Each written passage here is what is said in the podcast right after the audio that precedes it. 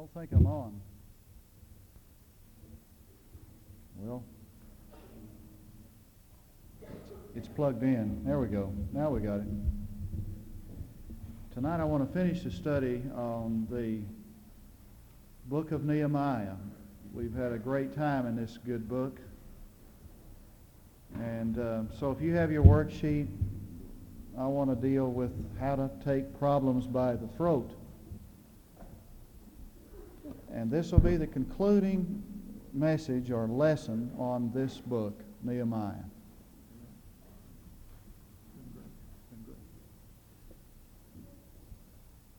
Hansford just uh, rejoicing that it's over, he said, as he went by. Hansford, wake up now and get this one tonight because I know you.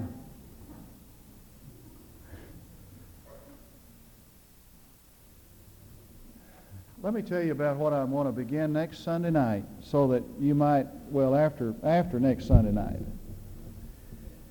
I want to begin a series of messages on the basic New Testament beliefs of uh, the Christian, of the Christian church, of, of what, we, what we hold as the doctrines of the faith. And uh, we'll be working on a worksheet, and it might be helpful to you. And you might have friends that you could bring.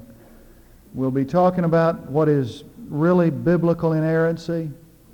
We'll be talking about the deity of Christ about the virgin birth, about baptism, about some of the basic doctrines of the Christian faith. That's two weeks from this Sunday night. We'll be starting that series of about 10 sermons. And um, spread that word around. You know, um, there, is, there are all kinds of um, uh, groups that, are, that exist today. And as a matter of fact, somebody was telling me about a cult that's in town now that is just really diligent in its effort to, to uh, win the young mind. And part of the problem is we don't really know what we believe, and we haven't really taught uh, what we believe to our, to our young people. And so you might want to come and be a part of that. Taking problems by the throat is found in Nehemiah chapter 13. And if you're here for the first time on Sunday night, we just kind of do a uh, verse by verse study. Uh, we've been doing a verse by verse study of this book. And this is a last sermon in a series of uh, 13, I believe it is. I hope it, you haven't grown weary, that you hate to see it end. I do. It's been a rich study for me. Beethoven was playing the violin at the age of five years under the tutelage of his father. By the time he was 13, he was a concert organist. And in his 20s, by the time he was 20, he was learning under the great masters Haydn and Mozart. As a matter of fact, Mozart said of uh, Beethoven, this man is destined to give our world something worth listening to by the time he ends his life. Beethoven wrote nine symphonies and five concertos for the piano, sonatas and pieces for the violin and piano. But lurking in the silence of his own life was a growing tragedy for by the time he was in his early 20s, he was losing his hearing. He was getting deaf. One day he said, My fingers are thick and I cannot play because of the difficulty of his hearing. When he was in his 50s, he was stone deaf. Not very many people knew it, just the quacks that he frequented and a few doctors that he went to. Three, year, three years after he was totally deaf, he tried in vain, he made a tragic attempt to lead an orchestra, knowing, unknown to them that he was deaf. And five years later, he died in a violent thunderstorm. One day someone listening to Ludwig von Beethoven play the piano heard him, in his frustration, slam his hands down on the keyboard and cry, I'm going to take life by the throat. And his biographer said that the, the determination of this man to keep on going on in the midst of this growing tragedy was what kept him going on. Now, I know tonight, when I talk about taking problems by the throat, I know that I'm speaking to some people who have had so many problems in life, personal tragedies that I have never experienced. And I want to commend you, and I stand in awe and respect of you. And I want you to know that I feel that what I'm about to do is somewhat presumptuous because you know more, so much more about how to handle life than I do. And I want to recognize that and admit that and confess that in the beginning. Some of you have a strength and determination that just keeps you going on in the midst of tremendous barriers and, and, and tragedies, personal heartache and problems that I've never experienced in my life. But I want to try tonight to talk about how to take problems, how, to take life by the throat and handle problems. And I want to apply this phrase to the Christian community. And I want to deal not so much with the physical infirmities that may come in life, the, the physical trouble and problems that may exist, but I want to apply this to some of the wrong areas that exist in our life that we tolerate and really never take by the throat. I want to apply it to those areas of wrong that we tolerate and never really deal with. And I want us to see how to take these things by the throat and handle them. The main character of this message tonight is not Beethoven, but Nehemiah. And I want to give a little bit of history about uh, before I begin in chapter 13. As you remember, Nehemiah was just kind of uh, on leave from Persia, where he was cupbearer to the king, and he came back to the city of Jerusalem to rebuild the walls and to uh, supervise that reconstruction of the city. And he was made governor there. Well, Nehemiah left from the city and his responsibility, and he went back, chapter 13 tells us, and he went back over to Persia for a while. And while the cat was away, the mice did play. And when he came back to the city of Jerusalem, the city he had left, where the reconstruction project was going on, he found things in terrible disarray. He found four problems that confronted him, four areas of wrong that he began to take by the throat. And I want us to look at those beginning at verse 4. The first problem I want to call the problem of a compromising companionship.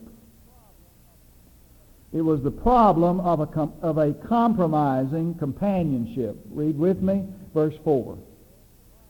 Now prior to this, Eliashib, the priest who was appointed over the chambers of the house of our God, being related, that is, closely associated to Tobiah, had prepared a large room for him where formerly they put the grain offerings the frankincense, the utensils, the tithes of grain, wine, and oil prescribed for the Levites, the singers and the gatekeepers, and the contributions for the priests.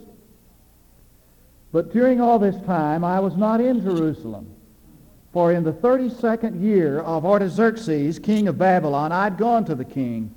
After some time, however, I asked leave from the king, and I came to Jerusalem and learned about the evil that Eliashib had done for Tobiah by preparing a room for him in the courts of the house of the Lord. And it was very displeasing to me. So I threw all of Tobiah's household goods out of the room.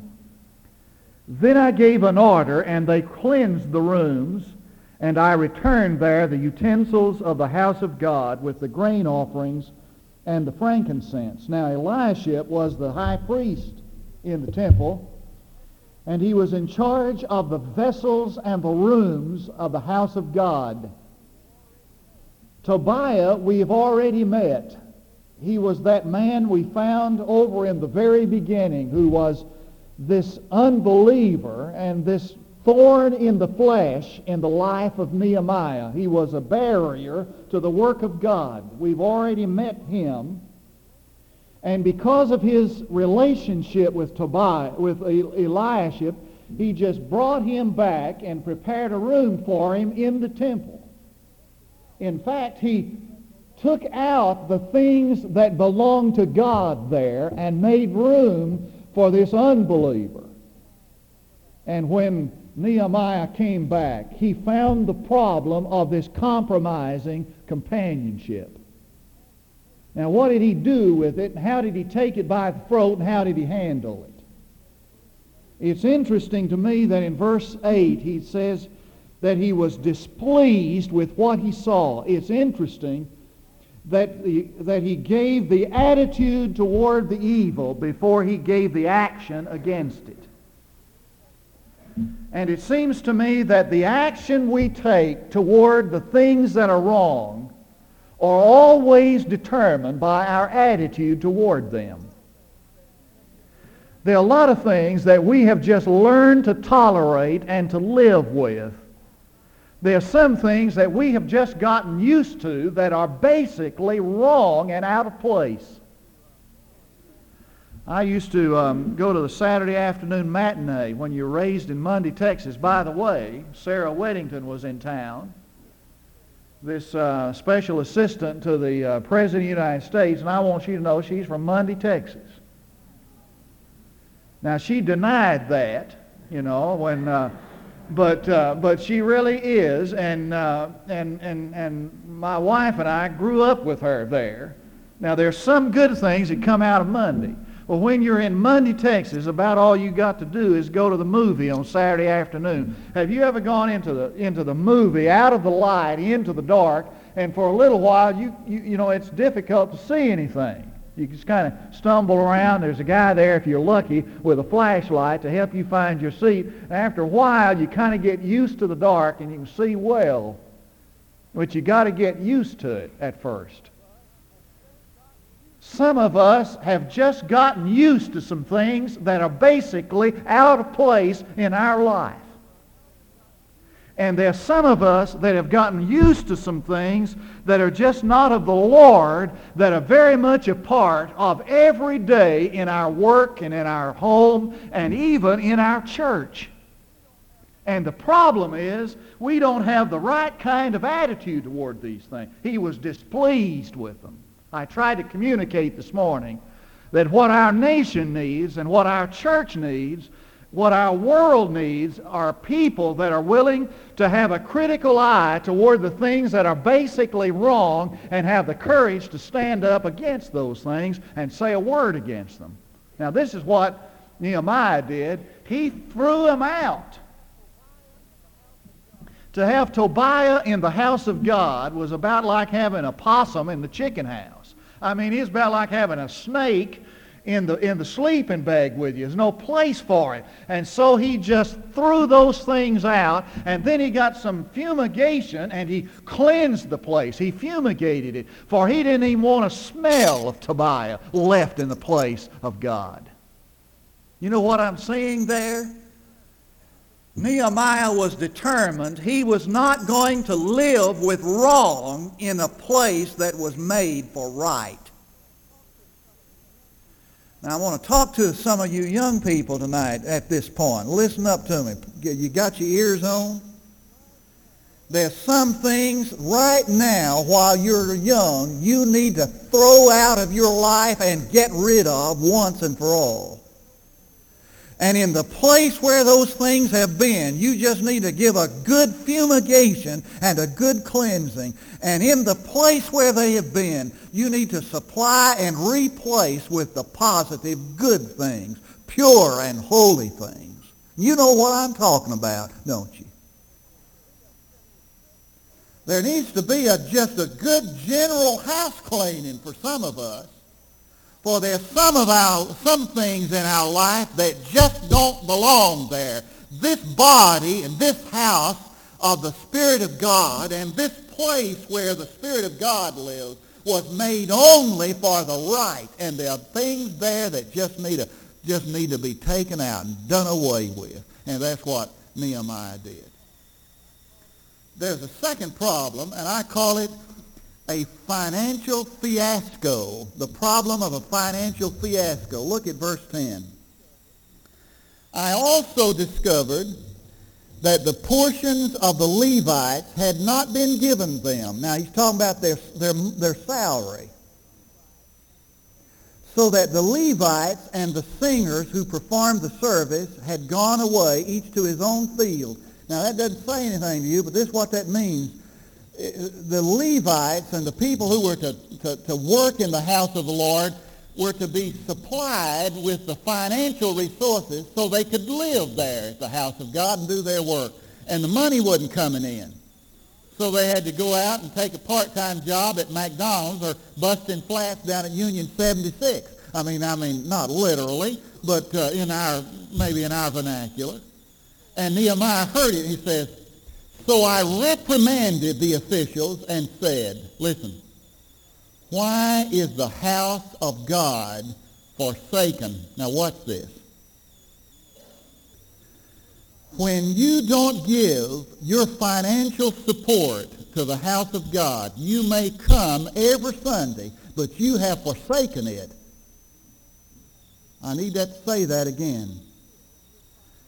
If you don't give your financial support to the house of God, you can sit in a pew every Sunday, but you have forsaken it. He says, why has the house of God forsaken? Then I gathered them together and restored them to their posts, to the Levites. All Judah then brought the tithe of the grain, wine, and oil into the storehouse, etc. Now jump down to verse 14. Remember me for this, O my God, and do not blot out my loyal deeds which I have performed for the house of my God and its services, a financial fiasco. The Levites were not being supported, so they had to go and live in the suburbs. Now, what did, uh, what did Nehemiah do to deal with the problem? He said, I reprimanded them. Now, the word means in the Hebrew, the word literally means to raise the voice. It means to strive with somebody. It means he got mad about it. Now, it seems to me that that the people of God are the ones who need to support the work of God. And some of us need to take a good, long, prayerful look at our giving. Let me say parenthetically, you know, sometimes it's awful tempting not to support the work of God if we don't like what's going on down at the church. And I, uh, you know, I just won't give. I don't like what's going on down there. Don't like the preacher. Don't like the work that's going on. So I just won't give. You know, I was reading one day where Jesus came into the synagogue and there wasn't a place on earth that was any more corrupt than the synagogue in Jesus' day. And there wasn't any place on earth that had it in for him any more than the synagogue. Those folks wanted to kill him. And Jesus stood up in the midst of the synagogue and said, paraphrase, this is God's house. You folks need to support it. There's a third problem that he took by the throat. It's what I call the secularized Sabbath, beginning at verse 15. Verse 15 says, In those days I saw in Judah some who were treading wine presses on the Sabbath, and bringing in sacks of grain and loading them on donkeys, all kinds of loads. They, they had secularized the Sabbath. Would you flip back to chapter 10, verse 31? You remember that covenant these people signed? Look at verse 31 of chapter 10. This is the covenant. As for the peoples of the land who bring wares or any grain on the Sabbath to sell, we will not buy from them on the Sabbath or a holy day, and we will forego the crops the seventh year and the exaction of every debt. In other words, back in chapter 10, they promised they'd never do what they were doing in chapter 13. They had secularized the Sabbath. Now, Nehemiah got pretty angry about that also. It's pretty good. It's all right to get angry if you get angry about the right things. I, you know, I have never, ever corrected any wrong in my life that I didn't get angry about first. Have you? And he got angry about that. They had secularized the Sabbath. And in verse 21, he said, don't you folks come back here on the Sabbath because we're not going to do business with you. This day belongs to God.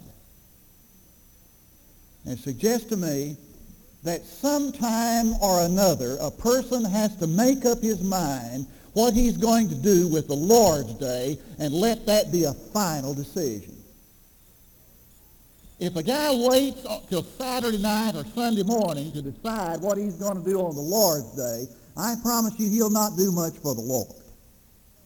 That has to be a decision that is made once and for all. And everybody involved in your world need to know about that decision you've made. Don't come around on Saturday night want me to go fishing with you on Sunday morning because that day belongs to God. Everybody in your world need to know that this day is God's day in your life. And that's a decision we just have to make and make it final. Um, problem of secularized Sabbath.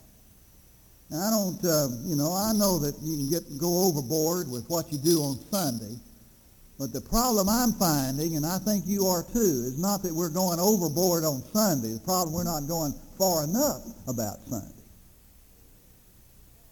Then there's verse 23, the problem of a, of a domestic disobedience.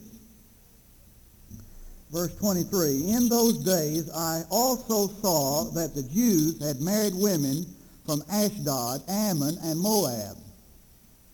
As for their children, half spoke in the language of Ashdod, and none of them was able to speak the language of Judah, but the language of his own people. So I contended with them, look at this, and cursed them. You think your preacher gets, gets, you know, you think he does bad. He said, I cursed them, and I struck some of them,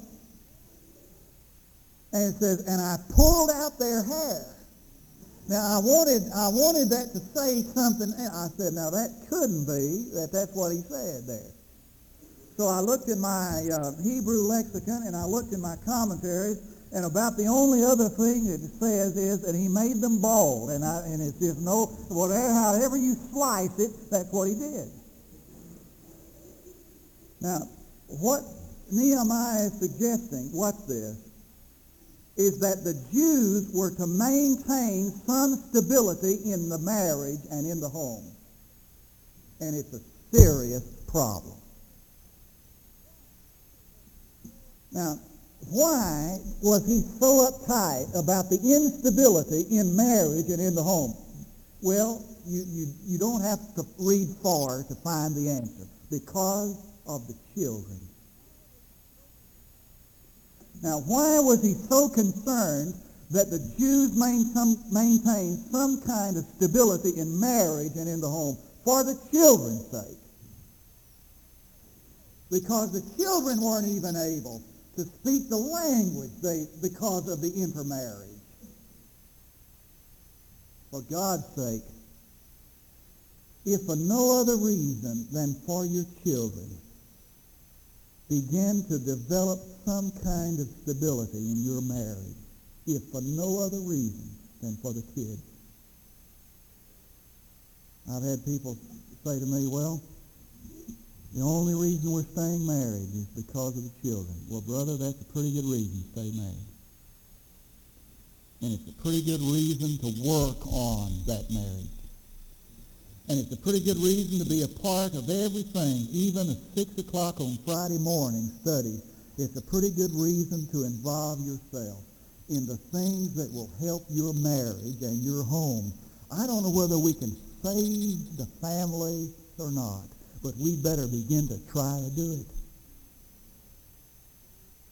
And he said it was so important to me, I got so mad I pulled their hair out. You know what that says? It says that he got so indignant against the wrong that he lost himself in the right. God give us more people like that. We're afraid we're going to hurt somebody's feelings.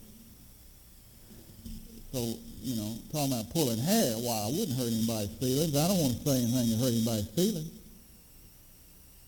Can you imagine going to a surgeon and he says to you after x-ray, you know, you've got a massive tumor right in the, right in your stomach here, and that's a deadly thing, and it needs to be removed, but I'm not going to, I'm not going to operate on you because it'll hurt.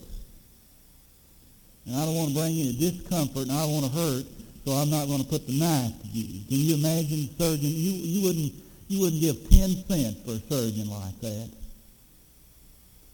If somebody comes up to you and says those things that really hurt, I mean really hurt, but they're the God-honest truth, you need to thank him for it.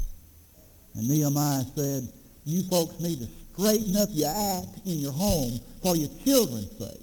Now that hurts to hear that, but it may be the salvation as it was for these. Now the analysis. Follow this and we'll quit.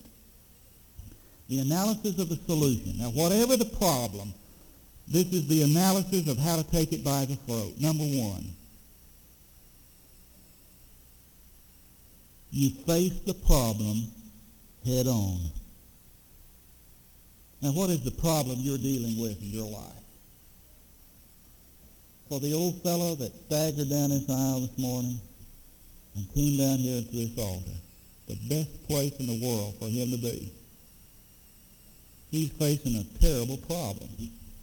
I don't, I don't know anything about that. But the way to deal with those type things is to face it head on. You got a problem in your life? Face it head on. Number two. He dealt with the problem severely. Did you notice that? He dealt with it severely. He not only confronted it head on, but he was rough in the dealing with the problem. He dealt with it severely. Anything that disrupts man's walk with God should be dealt with severely. Number three, he worked toward a permanent solution. I mean, he didn't just put Band-Aid over the wound. He worked toward a permanent solution. I mean, he, the problem with Tobiah, he threw him out and fumigated the, the situation. The problem with the financial fiasco, he set up a way to take care of that, that money business and that giving, et cetera, et cetera. He dealt with it in a permanent, a, a permanent solution. Fourth, he always followed it up with prayer. Now, I'm, i failed to mention that when I went through there, but you notice that after dealing with the problem every time, he prayed about it. Now, I know there's some things that can only be taken care of by prayer. But where there's disobedience to God, it's not time for prayer. It's time for obedience. And you follow it up with prayer. Now, the application of the problems in our day. If there's a problem of sin in your life, there needs to be an honest observation about it. There needs to be an honest an honest observation of that sin. Do you have a sin problem? Secondly, the honest observation must be matched with a fearless conviction. The honest observation must be matched with a fearless conviction. Somebody was just talking to me this week about a problem they had in their life. And they said, you know, I've made my commitment to God, and regardless of what it takes, what it costs, what's involved, I'm going to follow through. Fearless conviction. And the honest observation and the fearless conviction must be tempered with a deep devotion. And that's where the moral majority and the fundamentalists divide between some of us is that there has to be some deep devotion and patience and understanding at the same time. Well, we're going to have our invitation hymn. I'm just going to ask you tonight to face head on the problem that exists in your life.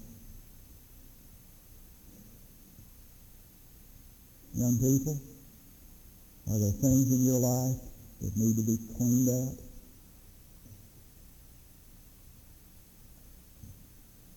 You know what I'm talking about. Adults, how about your commitment and your devotion to God and his work.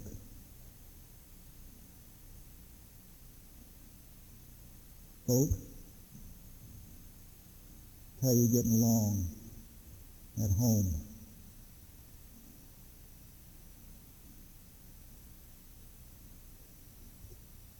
In a minute, we're going to give an invitation. There'll be the opportunity for you to come and place your life here on promise of letter. You might want to come rededicating your life. You might want to come tonight to say, my problem is the problem of unbelief. I've rejected Christ. I'm lost, separated from God, and I want to meet, confess and admit it. I want to meet it head on. And I need a Savior. I need somebody to save me. I can't save myself. After we've had a moment of prayer, Jim will come and lead us. We'll sing a song that we all know, and we'll give you opportunity to respond publicly. Father, I pray that in this moment of decision that we'll decide to do those things that you've decided for us to do. And God, there's so many things in our life that that are wrong where right ought to be. There's so many basic discrepancies in our doctrine and our practice. So many things, Father, we need to bring and lay at your feet tonight. We couldn't even begin to count. God, expose to us, reveal to us your decision for us, your will for us tonight. And I pray that your will be perfectly done this moment that remains with us. In Jesus' name I pray. Now we're going to stand to sing. We invite you to come, would you?